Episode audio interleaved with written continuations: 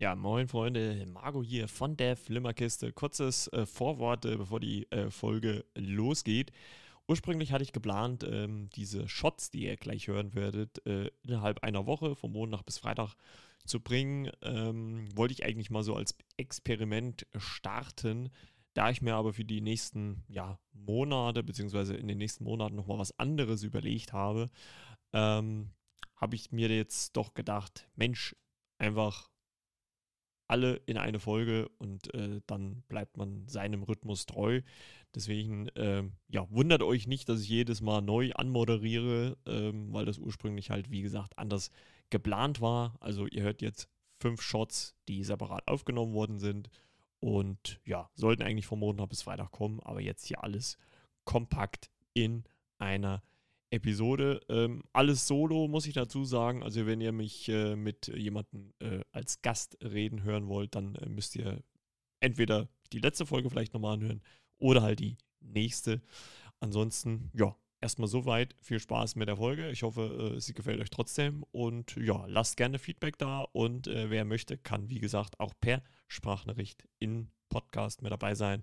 Flimmerkiste.yahoo.com könnt ihr eine Mail hinschicken mit einer Audiodatei und dann können wir die, wenn ihr wollt, die im Podcast abspielen. Wer möchte, natürlich ist jetzt kein Zwang. Und ja, wie gesagt, ich wünsche euch trotzdem viel Spaß mit der Folge. Bis dann, ciao, ciao, euer Marco.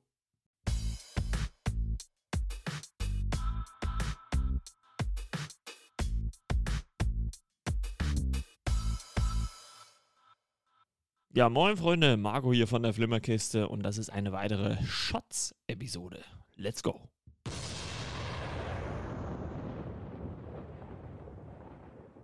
Ja, und da sind wir mal wieder mit einer Shots-Folge. Heute zu einer Serie, die es ähm, ja, bei Disney Plus gibt. Ähm, ich muss ganz ehrlich sagen, in, in letzter Zeit äh, holt Disney Plus so was äh, Sachen, interessante, interessante Sachen angeht, ähm, ziemlich stark auf. Also Netflix ist für mich so ein bisschen, ja, so, so, ja, so ein bisschen auf dem absteigenden Ast. Und eine Serie, die, ja, mich auch interessiert hat, äh, als ich den Teaser gesehen habe, war die Serie Osekin. Ist eine französische Serie, ist äh, jetzt erschienen am 11. Mai 2022 weltweit scheinbar dann halt auf Disney Plus, ich weiß nicht, ob es in den USA ist, aber zumindest im europäischen Raum auf jeden Fall, ist eine Dramaserie, die Folgen, äh, ist eine Miniserie, vier Folgen, gehen so zwischen 55 und 65 Minuten.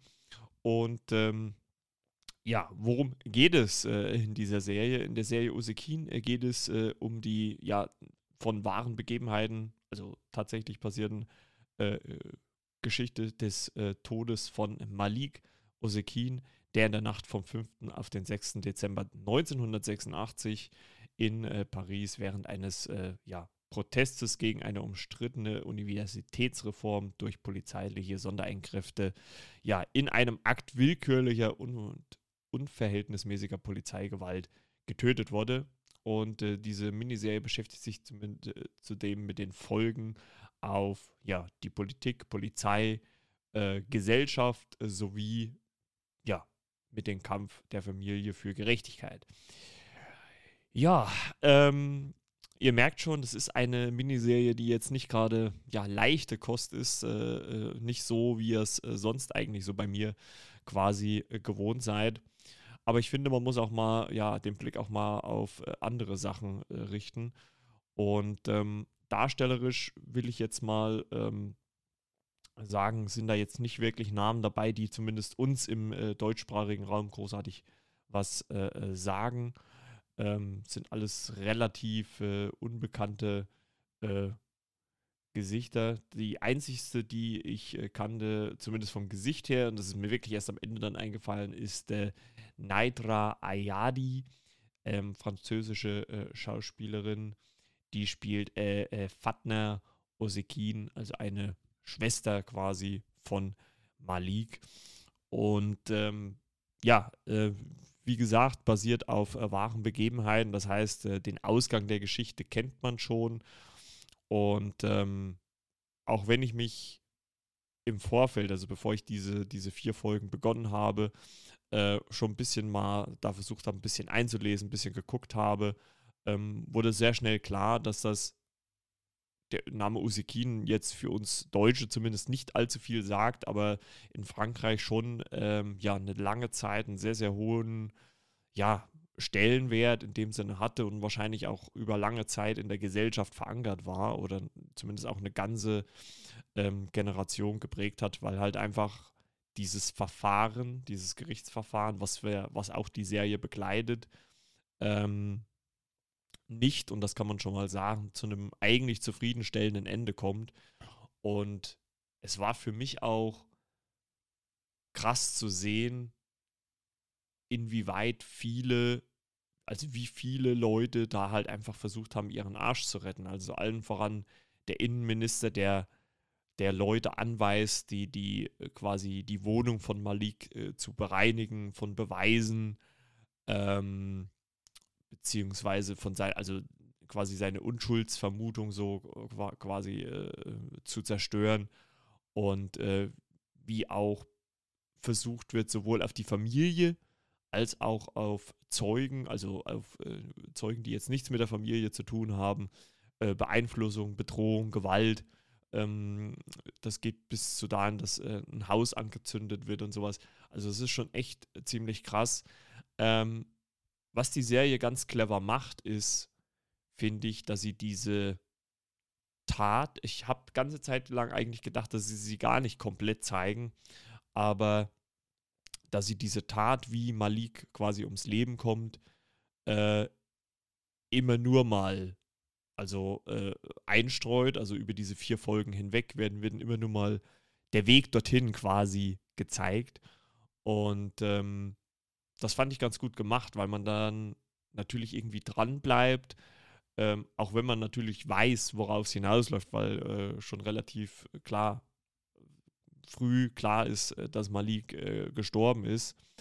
Ähm, aber wenn man dann so merkt, welche Rädchen dann so nach und nach ineinander greifen, also wie gesagt, allen voran der Innenminister, der dann irgendjemanden von der Polizei äh, äh, darum bittet, Beweise verschwinden zu lassen, dass dann Leute in Maliks Wohnung gehen und die bereinigen, dass seine Schwester bedroht wird, dass die Familie unter Druck äh, gesetzt wird, Zeugen unter Druck gesetzt werden, dass ja Geschichten gesponnen werden, die ja absolut nicht der Wahrheit entsprechen und dass dieses dieser Moment einfach nur ja eine einfach sinnlose Gewalttat war an diesem jungen Mann, ähm, fand ich irrsinnig äh, intensiv inszeniert. Es ist sehr, finde ich, unspektakulär inszeniert, was aber auch zu dem Fall passt. Also gerade wenn man natürlich mit realen Hintergründen arbeitet, muss man natürlich aufpassen, dass man keine Überhöhung macht. Ähm, und ich finde, das haben die Macher hier wirklich sehr, sehr gut hingekriegt, weil diese vier Folgen wirklich intensiv sind. Sie sind nah dran und ähm, man, man, man leidet auch mit der Familie mit, weil natürlich gerade am Anfang, als es die Kinder erfahren, dann wollen sie es nicht gleich der Mutter sagen und so weiter. Das ist halt wirklich, ja, äh, da leidet man mit. Und ich sage ganz ehrlich, Freunde, ich habe auch äh, am Ende, äh, am Ende der letzten Folge, vierten Folge, habe ich dann auch äh, Tränen in den Augen gehabt, weil das dann ja schon so, finde ich, emotional, also gerade auch nach diesem Urteil, also ich habe selber äh, äh, spannend da gesessen, habe auf dieses Urteil des Richters gewartet und ähm, aber es ist halt einfach so intens, wenn man das dann so miterlebt, so diese Reise einfach mitbegleitet, weil die Serie halt auch einen guten Kniff macht, in dem Sinne, dass sie nicht nur Maliks ähm, Tod jetzt nicht gleich irgendwie in den ersten zwei Minuten abhandelt, sondern wie gesagt über die vier Folgen hinweg, sondern dass sie halt parallel dazu immer wieder in der Zeit zurückspringt und den Weg von Malik und seiner Familie aus Algerien nach Frankreich zeigt ähm, unter anderem auch den Tod seines Vaters, ähm, wie die Familie zu kämpfen hatte, ähm, äh, wie Malik mit äh, Religion kämpft, also, also ob, er, ob er sich äh, seinem Glauben abwandt und dem Christentum vielleicht äh, zuschwenkt und so weiter. Also es gibt so viele Sachen, die da noch mit reinlaufen, die immer noch, ja, einfach eine Bedeutung haben und die einfach diesen jungen Mann immer mehr erklären, ähm, plus auch sein Leiden, was sehr früh schon in der Serie ähm, äh, ja, angesprochen wird, dass er ein Nierenleiden hat, wo er sich endlich freut, dass er eine, eine neue Niere bekommt und dieser, dieser Tausch, dieser, diese, ähm, ne, dieser Tausch der Niere, dazu kommt es halt einfach nicht mehr. Und wenn man einfach dann auch diese, die sich, glaube ich, so ab der dritten Folge, Hälfte der dritten Folge, Gerichtsverhandlungen sieht, wie dann auch dieser gegnerische Anwalt versucht, sich alles so zu biegen, dass, dass man schon fast, und das sagt ja dann auch der Verteidiger von den Usekins, ähm, dann schon eher versucht, äh, Malik selber die Schuld an seinem eigenen Tod zu geben, ähm, finde ich das dermaßen, ja, intensiv einfach und äh, nah dran an den Figuren und auch real. Also man hat in keinster Weise einfach, ja, wie soll man das sagen, einfach irgendwie äh, man, man, man merkt einfach, dass, dass das wirklich so passiert ist. Ne? Ähm, ein, ein, krasser Moment ist halt auch noch so gegen Ende. Ähm, es gibt natürlich dann auch, das kommt natürlich, äh, diese ganze Sache kommt natürlich dann auch irgendwann an die Öffentlichkeit und ähm, dann, dann stehen halt auch vor dem Gerichtsgebäude Protestanten, die halt äh, für Malik protestieren, was ja grundsätzlich, würde ich einfach mal behaupten, eine gute Sache ist die aber, äh, als dann die Schwester von Malik dann ein Plakat sieht, ja, äh, da stand halt ein ganz anderes Datum drauf, also ein ganz anderes Jahr, als in dem, äh, wo Malik halt wirklich ähm, zu Tode gekommen ist. Und wie gesagt, gegen Ende wird halt auch die Tat dann halt auch wirklich gezeigt. Und ja, ich glaube, das ist halt auch ein sehr, sehr dunkles äh, Kapitel gewesen in der französischen Geschichte. Es wird sogar dann ähm, gleich zu Beginn in der ersten Folge auch nochmal noch weiter zurückgespringt. Ich glaube in die 60er Jahre, es müsste 61 oder so gewesen sein, wo ja auch gewisse Sachen miterlebt werden.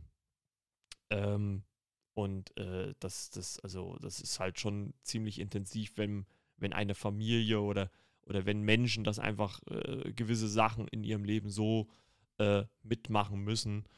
Und äh, es ist halt, muss man halt ganz ehrlich sagen, keine Serie, die jetzt einen irrsinnig, hohen ähm, Unterhaltungsfaktor hat. Aber es ist halt, glaube ich, wichtig, dass man auch mal so einfach so eine Geschichte erzählt. Ich finde es gut. Ne? Also Unterhaltungsfaktor in dem Sinne, dass man, dass man jetzt irgendwie äh, mit irgendwas Größerem äh, äh, zugebombt wird. Das hat man dort halt nicht. Es wird halt einfach real, glasklar und sehr nah dran an den Menschen diese Geschichte von äh, Malik Osekin erzählt. Und ähm, das ist wirklich äh, äh, sehr gut gemacht worden. Es ist äh, wirklich sehr real. Es hat äh, gute Darsteller. Also ich hatte, hatte jetzt nicht das Gefühl, dass da irgendeiner dabei war, der äh, jetzt nicht so gepasst hat oder sowas.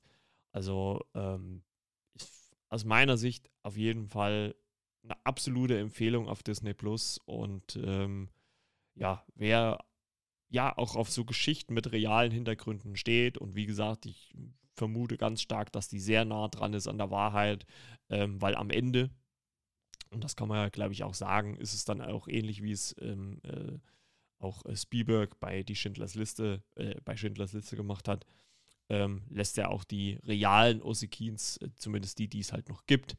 Ähm, ich glaube, die Mutter war nicht mehr mit dabei, die wird dann mittlerweile wahrscheinlich schon im realen Leben leider verstorben sein, ähm, äh, haben die nochmal ein, also werden so am Ende eingeblendet und auch ein Bild von Malik. Ähm, da finde ich, hat man auch einen sehr, sehr guten Hauptdarsteller äh, gefunden, der ihn spielt und äh, ja, wirklich äh, gut gemacht, äh, gut gemachte Serie und äh, aus Frankreich, also ist auch eine Original-Produktion von Disney Plus, also auch die machen langsam auch noch in anderen Ländern natürlich Produktion, also in Amerika. Also aus meiner Sicht eine absolute Empfehlung. Ist halt wie gesagt keine Sparserie, die geht sehr ernst mit dem ganzen Thema um. Aber ich finde, neben ja, den ganzen Marvel-Kram und so, was wir halt besprechen, glaube ich, ist halt auch mal sowas auch ganz gut. Ja, und das soll es äh, mit dieser Shots-Folge schon wieder gewesen sein. Und äh, ich sag mal dann äh, Tschüssikowski, bis zum nächsten Mal. Ciao, ciao, euer Margot.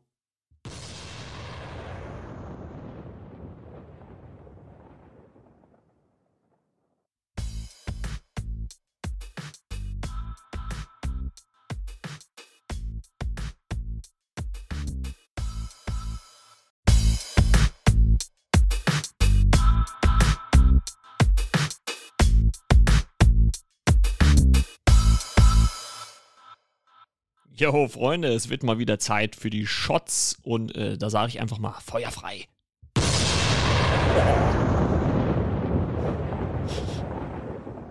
Ja gut, das war vielleicht jetzt ein bisschen hardcore, aber äh, schön, dass ihr wieder mit am Start seid äh, zu einer neuen Folge der Shots. Ja, äh, wir wollen sie natürlich nicht ganz äh, ausleben lassen, deswegen äh, werden, lassen wir sie wieder mal aufleben, die Shots. Und ähm, ja, ich habe mich dazu entschlossen, in dieser Woche äh, jeden Tag einen Shot zu bringen. Also heute ist ja Montag und Dienstag, Mittwoch, Donnerstag, Freitag wird es auch jeweils noch eine Shots-Folge geben. Ja, ich habe mir dafür ein paar Sachen rausgesucht, äh, die ich so in letzter Zeit äh, gesehen habe und die komischerweise, könnte sein, dass er jetzt die Feuerwehr im Hintergrund hört, ähm, ja, alle eine relativ lange Produktionsphase hatten von äh, Staffel 1 zu Staffel 2. Als erstes oder hier in dieser ersten Shots-Folge der Woche äh, möchte ich über die Serie Andan sprechen. Ähm, da ist die erste Staffel am äh, 13. September 2019 auf Prime Video, also den Amazon-Channel, äh, veröffentlicht worden. Da gab es jetzt am äh, 29. April, auch auf Amazon Prime natürlich, äh, also drei Jahre später, knapp zweieinhalb Jahre später kann man sagen, äh, die zweite Staffel. Und äh, ja, worum, worum geht es denn in dieser Serie?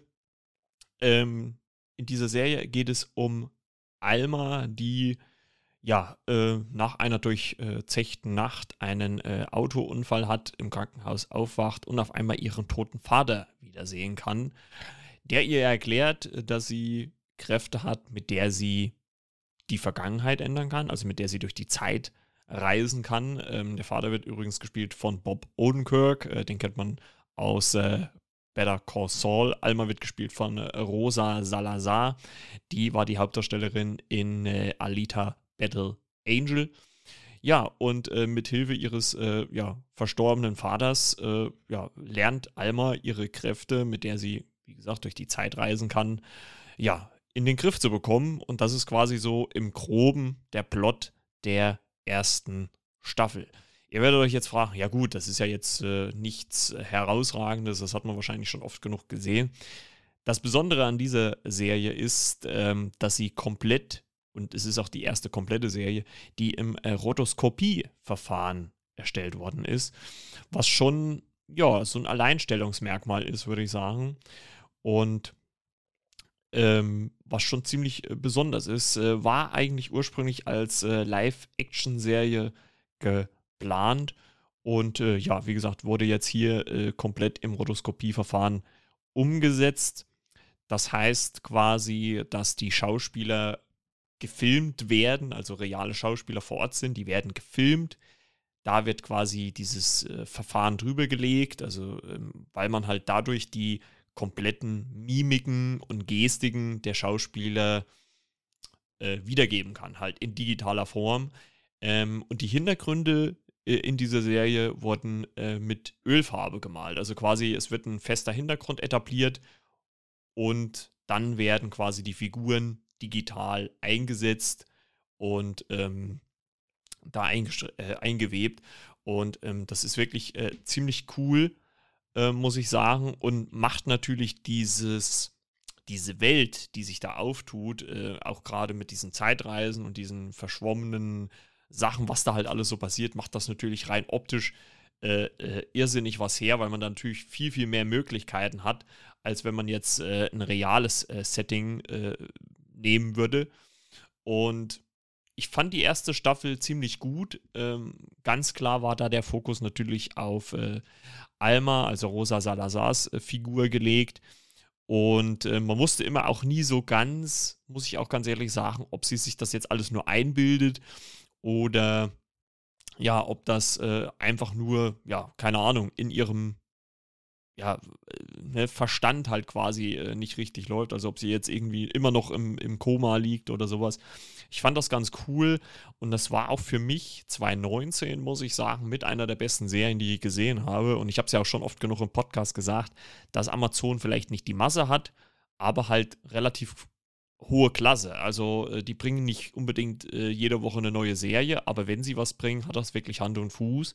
Und umso erfreuter war ich, dass jetzt äh, für äh, Ende April die zweite Staffel angekündigt worden ist, denn die erste hat auch auf dem Cliffhanger geendet.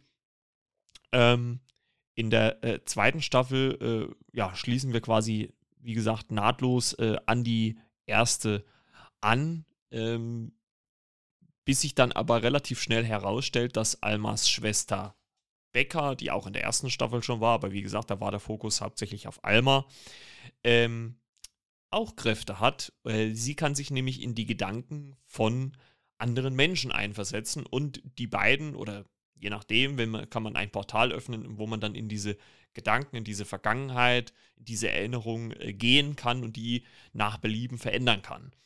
Ähm, fand ich irrsinnig spannend, weil man dadurch natürlich dann auch äh, Almas Schwester quasi als zweite Hauptprotagonistin äh, hochgezogen hat.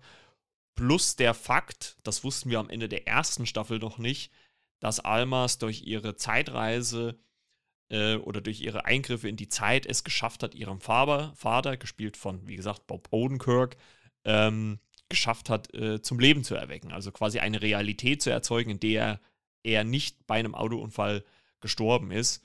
Und jetzt in dieser zweiten Staffel geht das natürlich ein bisschen auf, weil Alma, wie gesagt, und Becker oder Becker entdeckt halt quasi, dass sie auch Kräfte hat und zusammen mit Alma können sie halt viele Sachen oder wollen sie viele Sachen im Laufe ihrer Geschichte verändern. Das fängt an bei äh, einem Geheimnis ihrer Mutter, äh, wo sie in Aufklärung gehen. Ähm, und dann, dann sogar noch darüber hinaus, also wo sie sogar noch die, de, von ihrer Mutter, also quasi ihre Oma, quasi auch noch in deren Erinnerung gehen. Also sie gehen wirklich sehr, sehr weit zurück, was das Ganze angeht.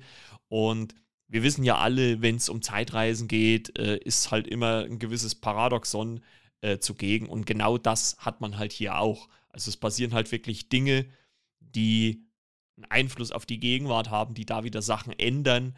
Äh, ob das jetzt positiv oder negativ ist, muss dann immer jeder für sich selbst rausstellen.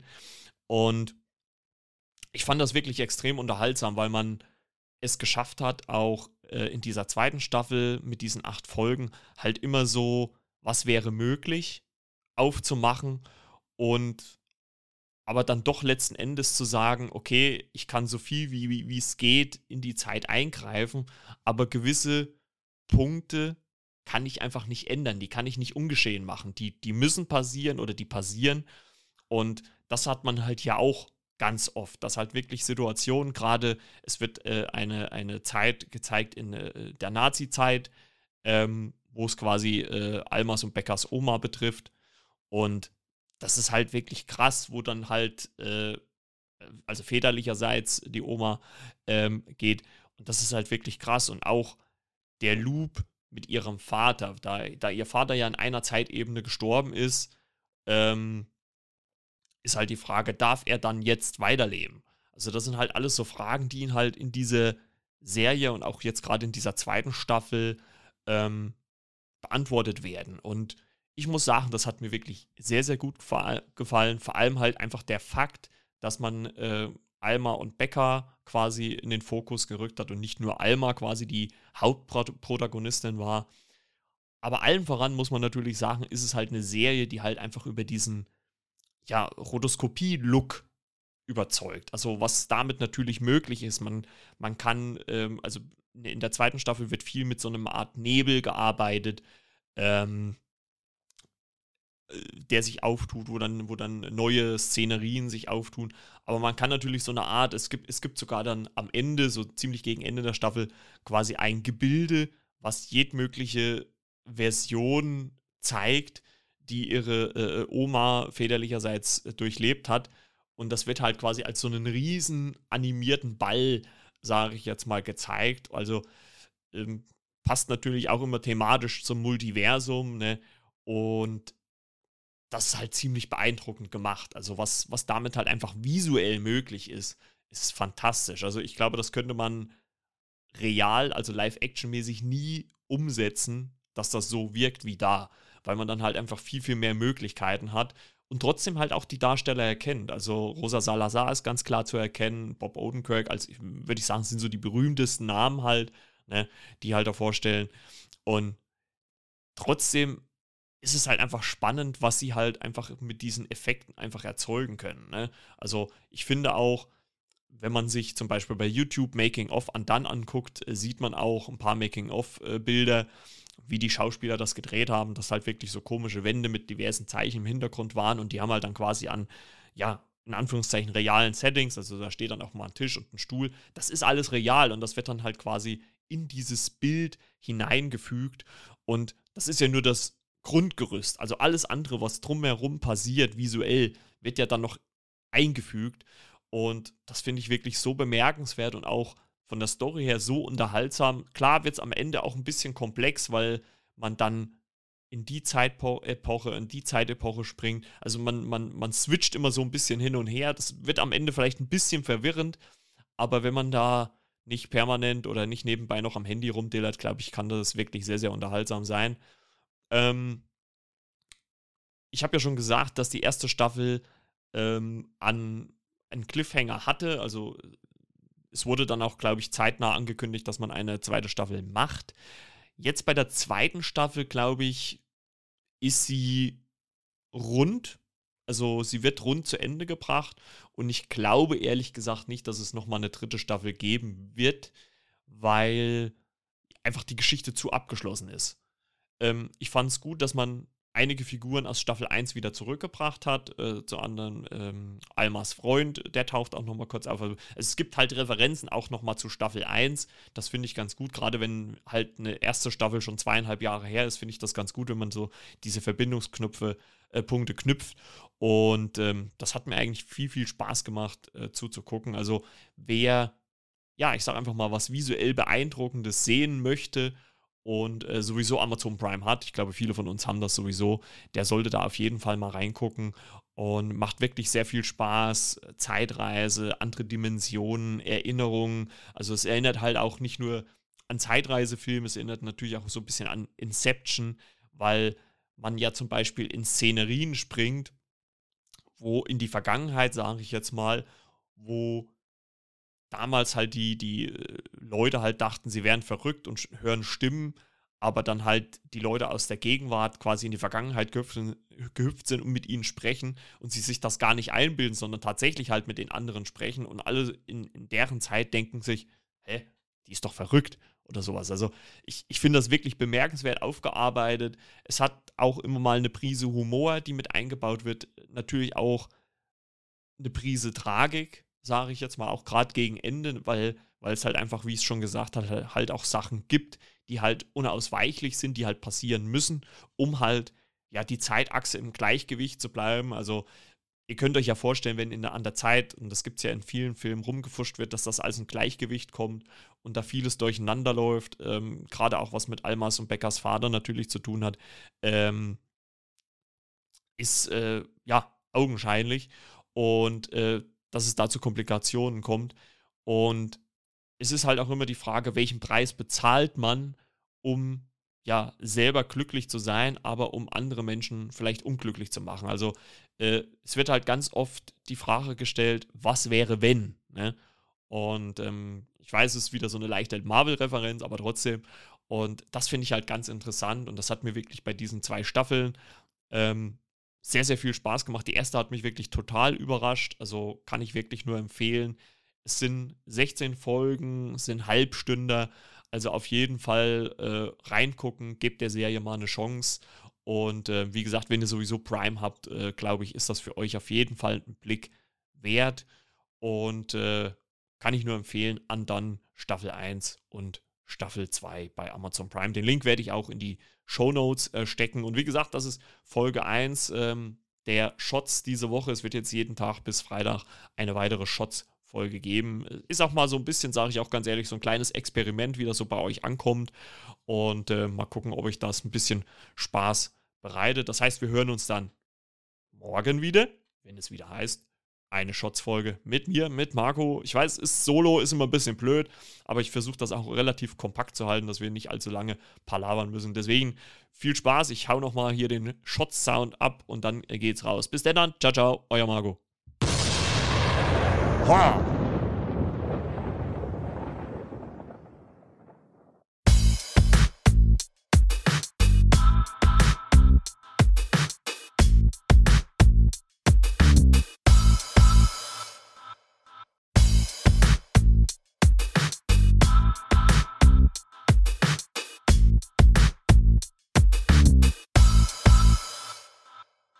Jo, jo, jo, Marco hier, weitere Shots-Episode, Shotfrei. Ping, ping. ja, gut, ich muss vielleicht aufhören, ein bisschen äh, zu viel hier mit dem äh, Soundpads äh, rumzuspielen. Fre Freunde, äh, Folge 2 in dieser äh, Shots-Week, nämlich heute soll es über die Serie Madraschka gehen, beziehungsweise Russian Doll. Äh, ist eine Netflix-Produktion, die auch schon ebenfalls äh, wie die äh, letztbesprochene mit der ersten Staffel 2019 kam. Ist eine ja, US-amerikanische Dramedy-Serie von Natascha Lyon, Amy Pöhler und Leslie Headland. Ähm, Natascha Lyon kennt man vielleicht. Ich glaube, so mit das bekannteste ist natürlich äh, ihre Darstellung in Orange is the New Black. Da hat sie von 2013 bis 2019 äh, als Nikki Nichols äh, mitgespielt. Ähm, ich glaube, viele von uns, äh, die so in unserem Alter sind, kennen sie auch noch als äh, oder aus American Pie. Da war sie nämlich äh, die Freundin von äh, dem von Tara Reeds Charakter. Namen weiß ich jetzt nicht. Ähm, ja, also daher kennt man sie, zumindest das Gesicht. Ähm, und ja, die ist jetzt hier mit einer zweiten Staffel äh, der Serie Madroschka, wie sie äh, bei uns heißt. International heißt es Russian Doll äh, zurück. Ich weiß auch gar nicht, warum man das äh, ja irgendwie äh, umgenannt hat für Deutschland. Also Russian Doll hätte ich, glaube ich, auch äh, genommen. Und äh, ja, hier äh, spielt sie äh, die äh, Nadia Wulvokov, die ja in Staffel 1, äh, um das kurz jetzt mal äh, zu recappen, ähm, in Staffel 1 auf ihrer Geburtstagsfeier zu ihrem 36. Geburtstag ist und ähm, ja, dort feiert, auch gewisse Sachen erlebt und dann am Ende der ersten Folge ja stirbt, weil sie von einem Auto angefahren wird. Also sie stirbt dabei, wacht allerdings, beziehungsweise kommt wieder zu sich und steht wieder vor dem äh, Spiegel, den wir am Anfang der Episode gesehen haben. Ähm, und merkt dann, dass sie in einer Art Zeitschleife äh, gefangen ist, ähm, was ich schon mal ganz cool fand. Wie gesagt, es ist ja eine Dramedy, es wird halt viel mit äh, komödischen, komödiantischen Elementen gearbeitet. Äh, so ein Running Gag ist quasi, dass sie immer wieder die Treppe runterfällt und dadurch auch stirbt. Ähm, zur Mitte der ersten Staffel ähm, ja, merkt sie allerdings, dass sie nicht die einzigste ist, die in der Zeitschleife gefangen ist, sondern auch noch der gute Ellen äh, wird äh, gespielt äh, von Charlie Barnett. Ähm, den kennt man wo aus äh, Chicago Fire, da hat er wohl mitgespielt. Also mir hat das Gesicht jetzt nichts gesagt. Also für mich war es eher eine relativ unbekannte Person äh, oder unbekannter Schauspieler so rum. Und aber trotzdem eigentlich äh, ganz gut äh, ja, in Szene gesetzt. Ähm, und nämlich ab dem Punkt, äh, also ist genau, es ist die vierte Folge, als äh, die beiden sich dann am Ende der vierten Folge dann äh, erfahren, dass sie äh, beide in der Zeitschleife sind und herausfinden müssen, warum sie in dieser Zeitschleife sind und wie sie natürlich letzten Endes auch diese Zeitschleife wieder durchbrechen können. Das ist natürlich dann immer sehr, ein sehr, sehr komplexes Thema.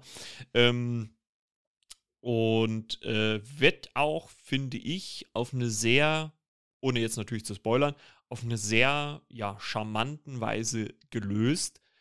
Ähm, und man kann auch sagen, dass die erste Staffel in sich auch geschlossen ist. Also es hätte eigentlich, muss man ganz klar sagen, keine zweite Staffel gebraucht ich glaube, es war letzten Endes so eine Entscheidung, dadurch, dass man gemerkt hat, dass die beiden Hauptdarsteller, also äh, Natascha Leon und auch Charlie Bennett, so gut miteinander harmoniert haben, ähm, dass man da eine Idee hatte und gerade was Zeitreisen angeht, hat man, hat man ja natürlich immer wieder ähm, gute, äh, ja, Möglichkeiten, das auszubauen, dass man da eine zweite Staffel nachgeschoben hatte. Ähm, das war schon im Juni 2019 der Fall und es hat jetzt dann äh, Corona-bedingt lange, lange gedauert. Äh, ich glaube, ursprünglich sollte sie dann schon äh, 2021 kommen. Äh, mindestens ein Jahr länger gedauert, äh, bis sie dann jetzt hier die Staffel 2 veröffentlichen konnten. Ist auch eine Folge weniger. Die erste Staffel hat acht Folgen, die zweite Staffel hat sieben Folgen. Weiß nicht, ob es auch durch die Corona-Pandemie äh, verschuldet ist oder was, äh, keine Ahnung. Sind alles so Halbstünder zwischen 24 und 33 Minuten. Also auch lässt sich wirklich sehr, sehr gut weggucken. Und ähm, die zweite Staffel ist jetzt seit dem 20. April auf äh, Netflix verfügbar. Und ähm, ja, so, so Happy End-mäßig wie die erste Staffel geendet ist, äh, steigen wir auch hier in dieser zweiten Staffel ein. Äh, wir sind zehn Tage vor Nadjas äh, 40. Geburtstag und ähm, ja, und äh, ja, sie ist im Leben angekommen, das passt auch alles, also alle glücklich, alles harmonisch. Ähm, sie geht dann eines Tages in einen Zug, in die U-Bahn und als sie so die, in die U-Bahn einsteigt, äh, merkt sie, hä, sehen alle hier ziemlich komisch aus. Ja, und äh, als sie wieder aussteigt, äh, ist sie im Jahr 1982. Also zehn Jahre quasi vor ihrer äh, oder kurz vor ihrer Geburt quasi. Ne? Und ähm, ja, und muss natürlich erstmal herausfinden, äh, was macht sie jetzt hier? Ähm, denn sie ist im Körper ihrer Mutter. Was ich ganz cool fand, weil da hat man auch wieder dieselbe Darstellerin genommen, die man in der ersten Staffel hatte. Oftmals ist es ja so, gerade wenn so Serien eine lange Produktionsphase haben, dass da gewisse Darsteller ausgetauscht äh, werden. Aber nein, es war wirklich dieselbe Darsteller wie auch schon in Folge 1. Und ja, als Grundprämisse äh, wenn man das so sagen darf, äh, ich schmeiß gleich Geld bei den äh, Rocket Beans in den, äh, bei Kino Plus ins, äh, Fra ins, in, ins Phrasenschwein quasi. Ähm, geht es quasi um äh, 150 äh, Goldmünzen, die äh, ja, Nataschas Oma quasi aus dem Krieg mitgenommen hat und äh, ja, um halt deren, ja, wie soll man das sagen, Herkunft zu sichern, ähm, ja, reist sie höchstwahrscheinlich in die Vergangenheit und muss das lösen.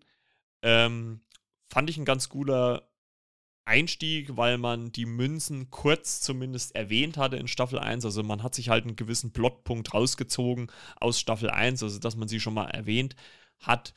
Und ähm, ja, was ganz cool war, denn sie haben äh, dieses, dieses Zeitalter, sage ich jetzt mal, recht gut dargestellt. Also amerikanisch ist ja kein Problem, aber ähm, es geht auch in dieser zweiten Staffel zum Beispiel nach äh, Budapest. Ähm, und die Sache ist halt immer die, dass ähm, wenn Natascha wieder zurückreist, also mit dem Zug wieder zurückfährt, taucht sie halt wieder immer in äh, den New York der Jetztzeit auf. Also es ist halt immer so eine Verbindung. Ist natürlich merkwürdig, dass am Anfang der Staffel nur sie das äh, wahrnimmt, ne? weil theoretisch könnte man ja meinen, dass das jeder wahrnehmen müsste, aber ist halt nicht so. Ähm, letzten Endes erzählt sie es nämlich äh, Ellen, also auch der mit ihr halt in diesem Time Loop, in dieser Zeitschleife in Staffel 1 gefangen wird. Und auch der kann wieder in die Vergangenheit reisen. Der reist nämlich ins Jahr 1982 und ist dann im Körper seiner äh, Oma und ähm, ja, muss dort Geschichtliches seiner Familie ein bisschen aufarbeiten, also so, so ein bisschen Frieden damit finden, was da passiert ist, äh, ohne da jetzt zu tief drauf eingehen zu wollen. Ähm, ich fand wirklich, dass die zweite Staffel diese Zeitreisethematik sehr, sehr schön gelöst hat, weil man, wie gesagt, auch viel, ich weiß nicht, ob sie wirklich dort waren, ähm, es sieht zumindest sehr authentisch aus, ähm, wie, wie gesagt, im Budapest waren, äh, Ellen ist dann auch in Berlin ähm, des Jahres 82, also und vor allem, es wird sich halt auch auf äh, Ungarisch unterhalten, was ich halt auch ganz gut finde und ich vermute mal, im Ori Original wird sich auch auf äh, Deutsch unterhalten, wenn, wenn Ellen in Berlin ist. Ähm, das fand ich wirklich sehr, sehr gut umgesetzt. Äh, es ist ja oft so, dass gerade in amerikanischen Produktionen dann doch ein bisschen lieblos ähm, ja, damit agiert wird. Und da hatte ich hier gar nicht so den Eindruck. Also ich hatte schon äh, so die Vermutung, dass das sehr, sehr authentisch rübergebracht ist, dass sich da wirklich mal einer Mühe gemacht hat, um das zu recherchieren. Wie war das so zu der Zeit? Ähm, wie gesagt, ich kann jetzt nicht hundertprozentig sagen, ob man wirklich vor Ort war? Also, ähm, oder ob man da halt wirklich nur gut nachgestellt hat. Wenn, wenn man es gut nachgestellt hat, hat man es sehr, sehr gut gemacht. Ähm, ich fand ein bisschen schade an der zweiten Staffel, an diesen sieben Folgen, dass man sich wirklich primär auf äh, Natascha, also der Natascha Lyon-Figur, ähm, äh, auf Nadja, Entschuldigung, Natascha Nadja, naja, ähnliche Namen, auf Nadja, äh, also der Natascha Lyon-Figur, ähm, konzentriert hat. Ähm, ich finde sie zwar so als Charakter natürlich cool, weil sie halt immer auch einen Kessenspruch auf Lippen hat. Äh, also ich glaube, die hat gefühlt auch in beiden Staffeln äh, 20 Stangen Zigaretten geraucht. Also die hat permanent immer eine Kippe in der, im Mund und das war wirklich Wahnsinn. Ich hätte es mir ein bisschen gewünscht, dass man Ellens Geschichte, die immer nur so, ich sag mal, am Rande erwähnt wird, ein bisschen mehr ausgearbeitet hat, weil das hat mich auch schon eigentlich wirklich ganz gut interessiert. Und vor allem dann auch, wie man das Ganze dann auch löst, dass die beiden ähm, ja Frieden miteinander finden, ähm, fand ich auch ziemlich gut dargestellt. Äh, ich fand es beeindruckend, dass man auch Nadja äh, dann auch noch, noch weiter in die Vergangenheit geschickt hat, also als sie dann quasi äh, in, in der Figur einer guten Freundin ist, ne? Und, ähm, äh, und wie gesagt, es hat halt wirklich so Reise in die Vergangenheit, äh, äh zurück in die Vergangenheit Vibes. Also daran hat es mich wirklich stark, stark erinnert. Also ich äh, würde auch sagen, da hat man sich sehr, sehr stark dran bedient. Ich fand es ein bisschen merkwürdig, dass Nadja äh, relativ schnell damit klarkam. Klar, sie war drei Jahre vorher oder vier Jahre vorher knapp in diesen Time Loop gefangen. Aber ich glaube, wenn man klar, man muss es vielleicht innerhalb der Serie halt akzeptieren, aber wenn man irgendwie in einen Zug steigt und ist auf einmal irgendwo in den, in den 80er Jahren, sei es jetzt Ellen in Berlin oder sie halt in dem, im New York der 80er Jahre, äh, fand ich, hätte ich das ein bisschen merkwürdig gefunden. Also ich finde, sie hat sich relativ schnell mit dieser Situation arrangiert. Ähm, aber gerade durch diese Zeitreisethematik und, und neue Zeitlinien hat man natürlich auch wieder viele neue Möglichkeiten aufgemacht. Also es gibt zum Beispiel eine Situation, ohne das jetzt groß auch vorwegnehmen zu wollen, aber es gibt zum Beispiel eine Situation, wo Nadja in dem Körper ihrer Mutter steckt und sich selber quasi auf die Welt bringt. Also das ist halt so abgedreht, so surreal und trotzdem eigentlich irgendwie so, ja, real und, und auch wirklich gut erzählt. Ähm, ich muss nur sagen, so Folge 6, 7, also gerade in der siebten, also gerade in diesen letzten beiden Folgen der zweiten Staffel, war es für mich auch ein bisschen schwer, dann äh, noch hinter die Geschichte zu steigen, weil man dann halt wirklich viele verschiedene Zeitebenen hatte.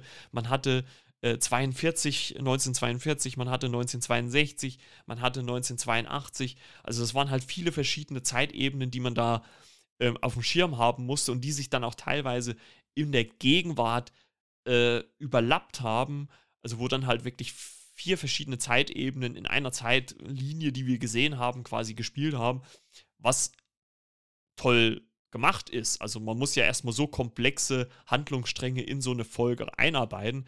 Aber was mich dann doch in Folge 6, 7 so ein bisschen überlastet hat, ähm, positiv, wie gesagt, möchte ich ganz klar sagen, äh, die Machart der Serie. Man hat sich wirklich, gerade was die Vergangenheit angeht, sehr, sehr stark äh, recherchiert, hat das wirklich sehr gut dargestellt. Ähm, gerade so das deutsche Pendant kann man natürlich immer sehr, können wir natürlich als Deutsche ein bisschen besser beurteilen, ne? aber auch, ich finde, auch das hat man gut dargestellt. Ähm, tolle Schauspieler, also wirklich, äh, äh, Natascha Lyon macht das wirklich riesig, riesig gut, ist, glaube ich, auch für die Rolle sogar nominiert worden ähm, und auch für eine Folge. Hat auch in der zweiten Staffel, bin ich der Meinung, alle oder einige Folgen Regie geführt. Ja, die erste die dritte und auch die siebte. Ähm, dazwischen drin hat äh, Alex äh, Buono Regie geführt. Äh, Natascha Leon hat auch schon die letzte von der ersten Staffel Regie geführt. Also sie ist da wirklich stark mit drin, schreibt auch das Skript mit, äh, ist halt auch wirklich einer der kreativen Köpfe dahinter. Also für mich eine Serie, und auch eine zweite Staffel, die auch wirklich sehr, sehr viel Spaß gemacht hat. Ich finde ein bisschen der Humor hat gelitten. Also da hat man natürlich gerade durch dieses Time Loop-Ding in der ersten Staffel ein paar mehr Möglichkeiten gehabt, mehr Humor rauszuziehen, weil es natürlich immer wieder äh, verschiedene Momente gab, äh, skurrile Momente, auch wo sie starb und dann wieder zurückgekommen ist. Ähm, aber ich finde halt auch, dass gerade die erste Staffel noch ein bisschen mehr ein Mysterium hatte, warum das Ganze passiert. Also das wird ja erst wirklich gegen Ende dann in Anführungszeichen aufgelöst. Ähm, und was in der zweiten Staffel halt ein bisschen anders ist, dadurch, dass man halt diese direkte Zeitverschiebung hat, ne, aus dem Jahr 22 ins Jahr 82 und so weiter und so fort. Also alles ein bisschen, äh, ein bisschen strukturierter. Ähm, also, also das Mysterium ist halt so ein bisschen weggefallen, weil es halt dann einfach irgendwie um die Familiengeschichte geht, die da da aufgelöst werden soll. Dennoch beide Staffeln extrem unterhaltsam. Ich finde die erste einen Ticken besser wie die zweite, muss ich ganz ehrlich sagen. Ich finde es bei der zweiten schade, dass man Ellen so ja, immer nur so punktuell am Rande zeigt und dann am Ende erst wieder so äh, als, als Happy-Go-Lucky-Guy, der dann so äh, dasteht, als dann äh, Nadja bzw. Natascha Lyons Figur das alles wieder ins Lot gebracht hat. Da hätte ich mir ein bisschen mehr gewünscht, dass man vielleicht entweder die beiden, beiden hätten mit, miteinander agieren lassen oder halt wirklich so 50-50, dass man beide eine gewisse Geschichte äh, erleben lassen tut und die dann am Ende wieder auf einen Punkt kommt. Aber okay, muss man dann vielleicht in, der, in dem Moment so hinnehmen. Äh, vielleicht gibt es auch noch mal irgendwann eine dritte Staffel. Also bisher äh, ist da nichts raus. Da äh, werden wir vielleicht in den nächsten Wochen ein bisschen was erfahren. Aber ich glaube es ehrlich gesagt nicht. Weil äh, was will man jetzt zeitreisemäßig noch abgrasen? Dennoch für mich extrem unterhaltsam. Ähm, einer der größten Hits 2019 für mich gewesen. Überraschenden Hits auch. Das war halt wirklich so eine Serie, die, glaube ich, so gut wie keiner auf dem Schirm hatte. Und deswegen von meiner Warte aus, von meiner Seite aus eine absolute Empfehlung für Matroschka beziehungsweise international Russian Doll. Warum auch immer Netflix das bei uns in Deutschland anderes nennt. Keine Ahnung. Auf jeden Fall, oh, das war der Tisch, das war meine Faust. Ich habe jetzt äh, desaströs auf den Tisch geklopft. Und äh, in diesem Sinne, äh, wo, hoffe ich, hattet ihr ein bisschen Spaß äh, mit dieser Folge. Und morgen hören wir uns natürlich dann schon wieder bei der nächsten Shots-Folge. Seid gespannt, um was es dann geht. Bis dann, dann. ciao, ciao. Euer Marco, schottfrei.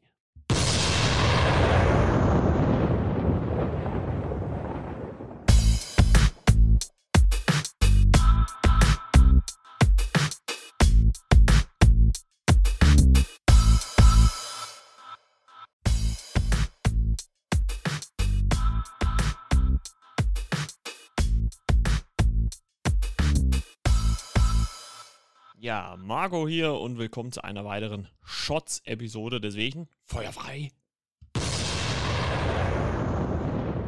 Ah, ich finde ich, ich find den Soundschnipsel immer noch gut. Ja, und willkommen zu einer weiteren Shots-Episode. Heute soll es über die erste Staffel von Outer Range gehen. Ich habe ja in äh, den regulären Folgen im Podcast schon über diese ja, Serie bzw. diese erste Staffel gesprochen, ist seit dem 15. April 2022 auf Amazon Prime verfügbar. Hauptdarsteller ist, ja, also ich würde sagen, der prominenteste Name ist äh, Josh Brolin als Royal Abbott und äh, noch eine recht bekannte Figur ist auf jeden Fall Imogen Poots als Autumn und der restliche Cast ist eigentlich eher ja, etwas unbekannter, würde ich mal sagen.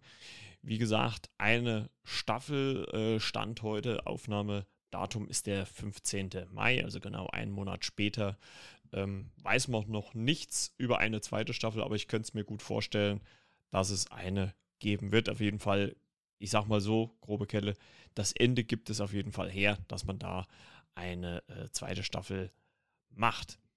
Ja, äh, worum äh, geht's äh, in Outer Range? Äh, in äh, Outer Range geht es um äh, den ja, Farmbesitzer Royal Abbott, gespielt wie gesagt von Josh Brolin, der eines Tages ein riesiges, scheinbar bodenloses Loch auf seinem westlichen Weideland findet und ähm, diese Sichtung oder dieses, das Auffinden dieses Loches tritt Ereignisse in Gang, die ja schwer wieder aufzuhalten sind. Allen voran, dass äh, bei einer Barschlägerei sein eigener Sohn äh, einen Jungen der Nachbarfamilie, der Familie Tillerson, ja, ich sag mal, aus Versehen, ja, tötet oder umbringt, ne? Und ähm, ja, und er, Royal, das und dann das als Vater vertuscht. Das ist jetzt, glaube ich, kein großer Spoiler, weil das in der ersten Folge passiert.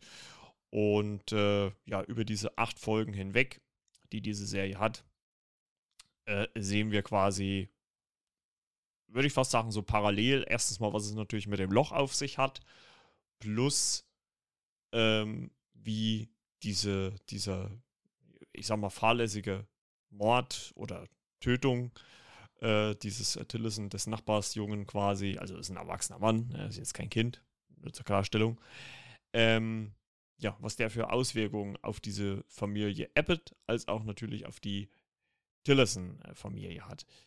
Ähm, dann tritt nämlich auch noch äh, die äh, von Imogen Poots äh, gespielte Autumn auf, die ja auf Royals äh, ja, Land quasi campen will. Und die, so scheint es ja so ein bisschen zumindest ein gewisses Wissen oder zumindest irgendeinen Gedanken zu diesem Loch hat. Also sie macht immer so ja, merkwürdige Anspielungen. Und ähm, da weiß man noch nicht so genau, worauf äh, äh, das, also man weiß es jetzt schon, ich habe in der ersten Staffel geguckt, aber ich werde natürlich jetzt nicht alles verraten, äh, worauf es hinausläuft. Ich habe ja schon äh, im, in der regulären Folge erzählt, dass, ähm, wie so oft natürlich, die Amazon-Serien qualitativ sehr, sehr gut sind. Ähm, das ist diese Serie auch wieder. Also Amazon wie gesagt, macht nicht immer äh, die Masse, aber macht klasse. Also da, das muss man wirklich mal sagen, hier bei dieser Serie Hut ab. Die haben hier wirklich äh, ein gutes Production Value aufgefahren und äh, da kann man wirklich nicht meckern. Und was ich so interessant finde an dieser Serie, es wird ja ein, dieses Mysterium und dieses Loch halt aufgebaut, das aber gar nicht so immer so die Riesenrolle spielt. Also ich glaube, wenn man es so in Prozenten ausdrücken würde, könnte man sagen, dass die Serie sich eigentlich eher 90 Prozent um die, oder sagen wir 85 Prozent um die Familie dreht, um Royal, der scheinbar irgendein Geheimnis hat, um äh, die Konflikte untereinander, unter den Kindern, ähm, vor den Eltern ähm, und äh, natürlich auch äh, mit den Nachbarn, was, was die auf sich haben. Und äh, das Mysterium, dieses Loch, wird halt immer wieder eingewoben, mal ein bisschen prominenter, mal eher so am Rande. Und was relativ schnell klar wird, dass es irgendwas mit Zeit zu tun haben muss. Ähm, allerdings habe ich, und das sage ich ganz ehrlich, ohne das Ende zu spoilern, den Twist nicht vorherkommen sehen. Ähm, es wird auch wirklich bis zur achten Folge gewartet, bis es äh, aufgelöst wird. Also in Teilen zumindest, muss man ganz ehrlich sagen. Ähm, was ich aber gut finde, also man, man lässt sich, man, man löst etwas auf, lässt sich aber noch ein bisschen Spielraum, um ja noch ein bisschen was zu zeigen, weil es gibt halt diverse Momente in dieser Serie, wo selbst ja die Charaktere nicht wissen so wirklich, was hier abgeht. Es gibt zum Beispiel eine äh, indigene äh, äh ja, Sheriff-Frau, ähm, die dort ermittelt äh, wegen dem äh, Tod des Tillison-Jungens, der ja dann auch später wieder auftaucht, die Leiche zumindest, ähm, was allerdings auch alle vor die Rätsel stellt, weil er schon seit einer Woche oder acht Tagen verschwunden ist und die Leiche gerade mal irgendwie ein paar Stunden lang tot ist. In dem Sinne ähm, ist ganz interessant. Also es werden eigentlich viele Geschichten so von außen eingewoben, um die Geschichte von Royal Abbott und diesem Loch natürlich drumherum und auch äh, Autumn, also Imogen Poots äh, Figur, oder ihre Rolle wird auch immer größer, ne? weil sie halt am Anfang immer äh, äh, Royal immer ja, merkwürdige Fragen stellt, als ob sie schon irgendwas weiß. Und es gibt halt auch Momente in dieser Serie, wo Royal auch viele Fragen hat. Ähm, und ich dachte eigentlich auch wirklich über die komplette Staffel, der Mann weiß nicht, was vor sich geht. Ne? Ähm, er sagt ja auch, äh, dass niemand davon wissen darf, dass dieses Loch auf seinem ja, Grundstück äh, quasi ist. Ähm, und ähm, das ist halt, das ist halt ziemlich äh, gut geschrieben, sage ich jetzt mal. Es wird halt viel, es ist halt eher, würde ich mal sagen, schon eine Mystery-Serie, allerdings die eine starke Konzentration auf die Figuren hat und jetzt nicht so zwangsläufig auf, ähm, äh, auf das Mysterium an sich. Also es läuft halt immer so ein bisschen im Hintergrund äh, mit. Und ähm, das fand ich dann halt eigentlich schon ziemlich äh, gut gemacht. Die Schauspieler äh, spielen das richtig gut, ähm, weil halt einfach auch diese Konflikte untereinander natürlich dann auch eskalieren, weil es natürlich Geheimnisse gibt. Ähm, Autumn äh, schafft es dann halt auch, die Tillersons gegen die Abbotts äh, quasi auszuspielen, wenn man das so nimmt, oder zumindest äh, auf, gegeneinander aufzuhetzen. Also ihre Figur wird auch immer größer gegen Ende und wo man am Anfang noch denkt, ja, okay, das ist irgendwie so ein, ja, so ein, ein äh, ja, so ein naiver oder, oder träumerischer Mensch, der so durch die Welt, so ein Hippie, sage ich jetzt mal, ohne das jetzt böse zu meinen, ähm, der so ein bisschen durch die Welt äh, schlawenselt, äh, wird dann so ihre Faszination, ihre Besessenheit auch von diesem ganzen Mysterium, weil sie halt relativ schnell herausfindet, was da vor sich geht, ähm, immer größer und nimmt auch immer krassere Züge an. Also wie gesagt, ich möchte nicht alles vorwegnehmen, weil vieles ähm, ja auch, äh, sage ich mal, so eine Überraschung ist. Worauf man sich bei dieser Serie definitiv halt einstellen muss, ist die Erzählweise. Also es, es wird viel mit, also es ist eine Serie, die nicht durch die Effekte kommt, finde ich. Es gibt keine für, für, also ich bin, wir sind ja großer Marvel-Fan, also es gibt hier keine riesigen Action-Szenen. Es gibt zwar mal eine Schießerei innerhalb der Serie, innerhalb der Staffel, ähm, aber das ist halt auch alles real inszeniert. Das ist jetzt nicht übertrieben, das ist jetzt nicht äh, zu faszinationsgeil an der Action. Es ist authentisch, es ist realistisch, ähm, es ist zweckdienlich, auch um die, ja, sag ich mal, letzten Endes Story zu erklären. Aber grundsätzlich ist die Serie halt sehr, sehr behäbig und langsam erzählt. Also es ist hier nicht pem, pem, pem. Ne, wir springen jetzt nicht hier von Handlung zu Handlung. Es geht schön, langsam äh, vor sich hin. Daran muss man sich ein bisschen gewöhnen. Es ist auch manchmal ein bisschen, gebe ich ganz offen zu, auch frustrierend. Aber ich muss sagen, für mich hat es diese erste Staffel geschafft. Wie gesagt, Stand heute wissen wir noch nicht, ob es eine zweite Staffel geben wird. Ähm, hat es diese Staffel für mich geschafft, mich dermaßen gut in den Band zu ziehen, dass ich auf jeden Fall wissen wollte, wie es zu Ende geht oder wie es weitergeht, was die Auflösung ist. Also man Klar hätte man vielleicht auch gleich in die letzte Folge springen können, aber das wäre halt blöd gewesen. Also ich muss sagen, das hat wirklich sehr, sehr gut funktioniert. Hat mir sehr gut gefallen, hat mich gut unterhalten. Ähm, schauspielerisch, Josh Brolin braucht man, glaube ich, nicht zu sagen und auch alle anderen stinken auch nicht ab. Ähm, wie gesagt, den Twist am Ende habe ich auch nicht kommen sehen. Ähm, und es ist halt auch so insoweit offen gehalten, dass man ja klar auch zufrieden sein könnte, wenn die Staffel so endet oder wenn die Serie so endet. Zumindest, also was heißt zufrieden nicht? Es gibt schon viele Fragen, die noch geklärt werden müssen. Aber man hätte man kann auch sagen, okay, das passt schon so.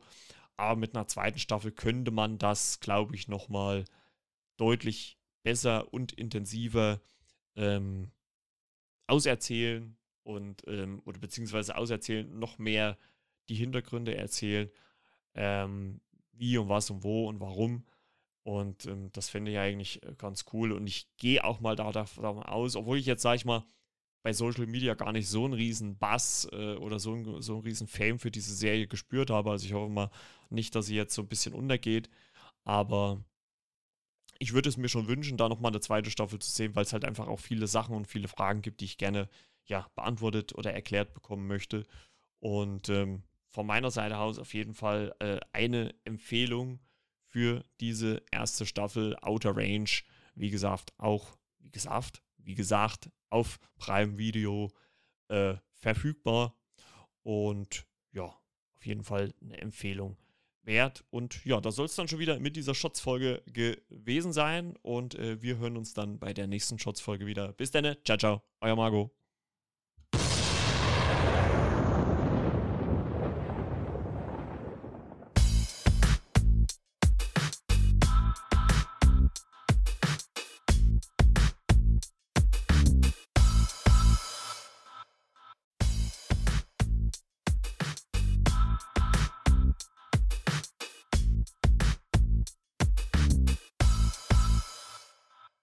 Ja, und hier ist euer Marco und das ist wieder mal eine Shots-Episode. Deswegen Feuer frei.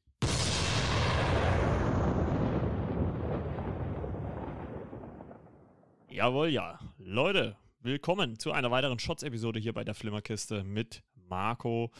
Ja, ähm, heute möchte ich mal über ja, einen Film reden, den ich, hm, glaube ich, als Kind äh, des Öfteren gesehen habe. Er kam damals schon ab und zu mal im äh, Fernsehen und mehr hat er mir immer eigentlich so ein wohliges äh, Gefühl äh, gegeben, weil es einer dieser Filme ist, die jetzt nicht so den allerbösten Bösewicht haben, die aber eine ganz äh, sympathische, niedliche und schöne Geschichte haben und ja, wo man auch irgendwie mit einem ja, Happy End einfach rausgeht und äh, das macht sehr viel Spaß.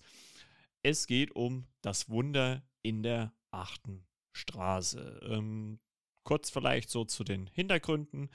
Äh, 1987 erschienen, da war ich äh, zarte drei Jahre alt, hat eine Altersfreigabe ab sechs Jahren, heißt im Original Batteries not included, also Batterien nicht enthalten. Ähm, Regie hat gefühlt äh, Matthew Robbins. Ähm, da habe ich zumindest, kann ich auch so sagen, bei Wikipedia nichts über diesen guten Mann gefunden. Ähm, Drehbuch ist aber auch ganz interessant. Da, da hat äh, Brad Bird mitgeschrieben. Und äh, Brad Bird hat ja unter anderem auch ähm, Mission Impossible Phantom Protokoll gemacht, Ratatouille, äh, Die Unglaublichen, Der Gigant aus dem All. Ähm, also der hat schon so eine, ja, so ein Händchen dafür, sage ich mal, so Geschichten äh, zu erzählen. Und das war ja nur schon sehr, sehr früh noch in seiner Karriere.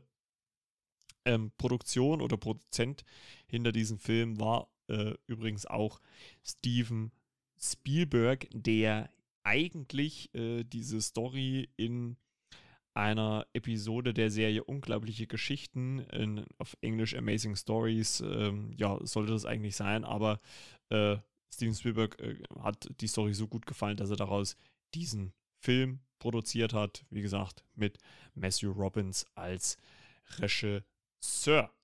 Ja, äh, worum geht's? Es geht äh, um äh, die Bewohner eines alten Hauses in New York und äh, die mit Geld zum Auszug ja, bewegt werden sollen, weil dieses Gebäude, was schon ja nicht mehr so in dem besten Zustand ist, abgerissen werden soll.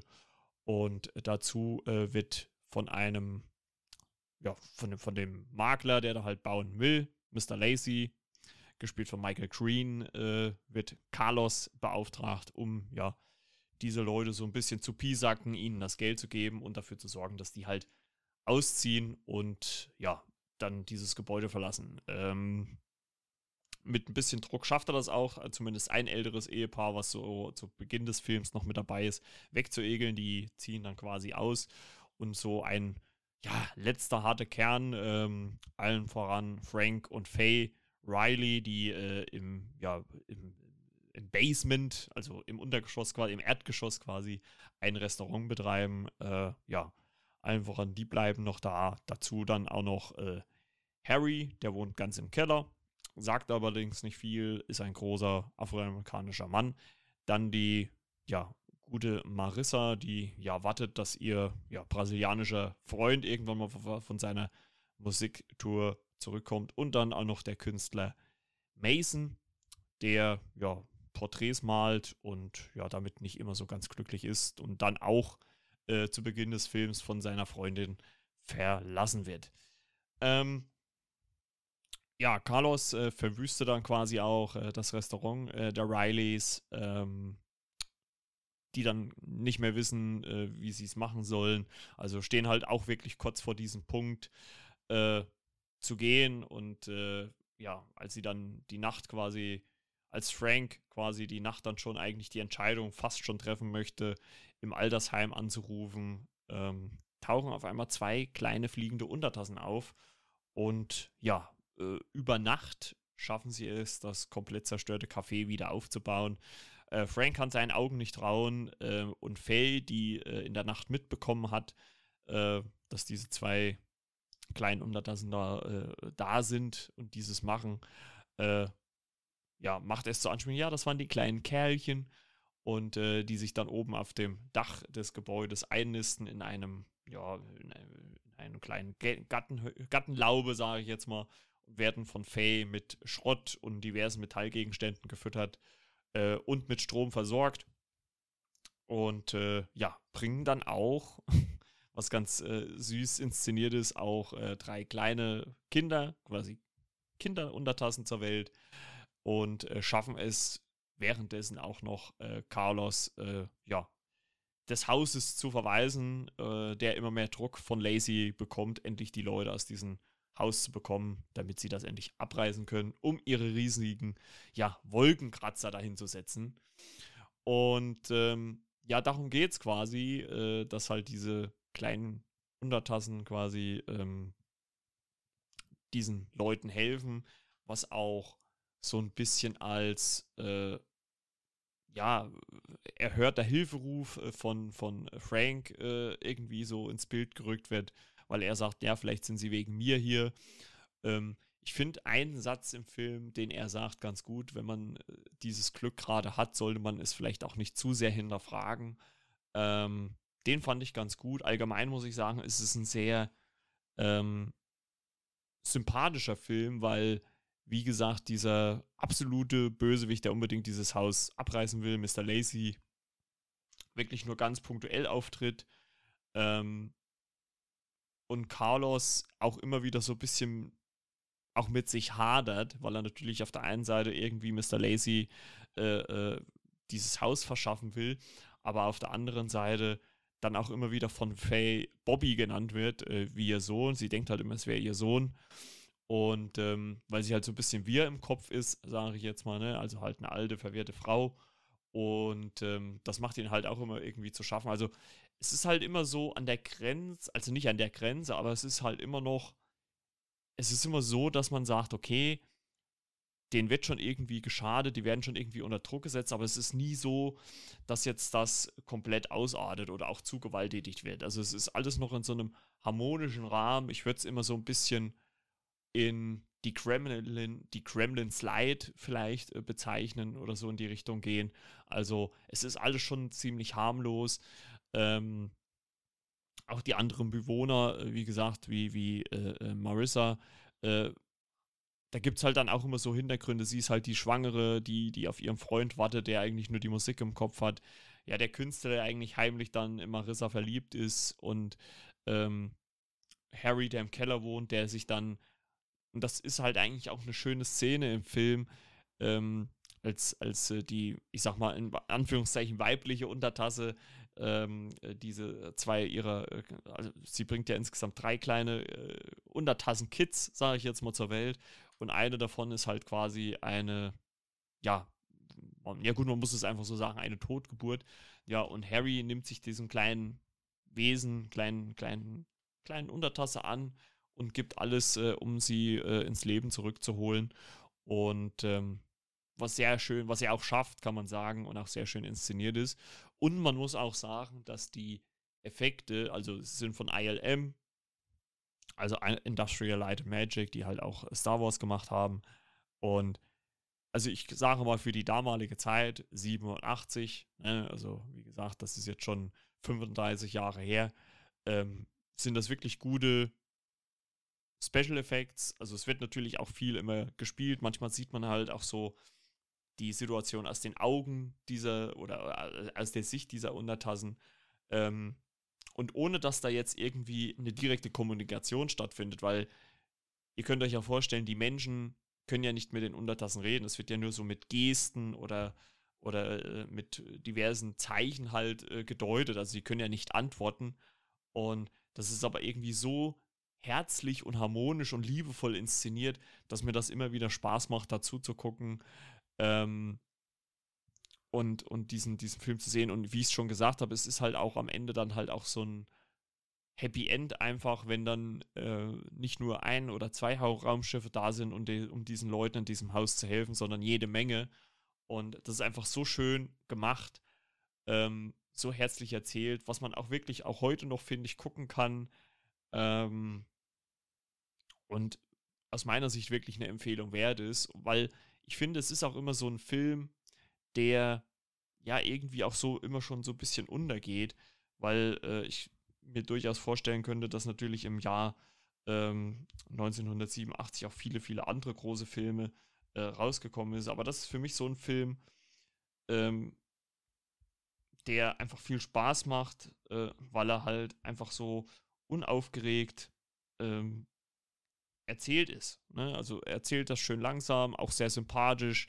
Er macht halt diese, diese Figuren halt einfach liebenswert. Und ähm, deswegen ist das durchaus, finde ich, auf jeden Fall mal eine Sichtung wert und deswegen äh, finde ich, kann man ihn durchaus auch mal schauen. Ähm, Gibt es, glaube ich, momentan nirgendwo zu äh, streamen. Äh, ich habe mir, ähm, ich mir die Blu-ray bei Amazon bestellt. Gab es auch relativ günstig. Äh, für, glaube ich, 6, 7 Euro.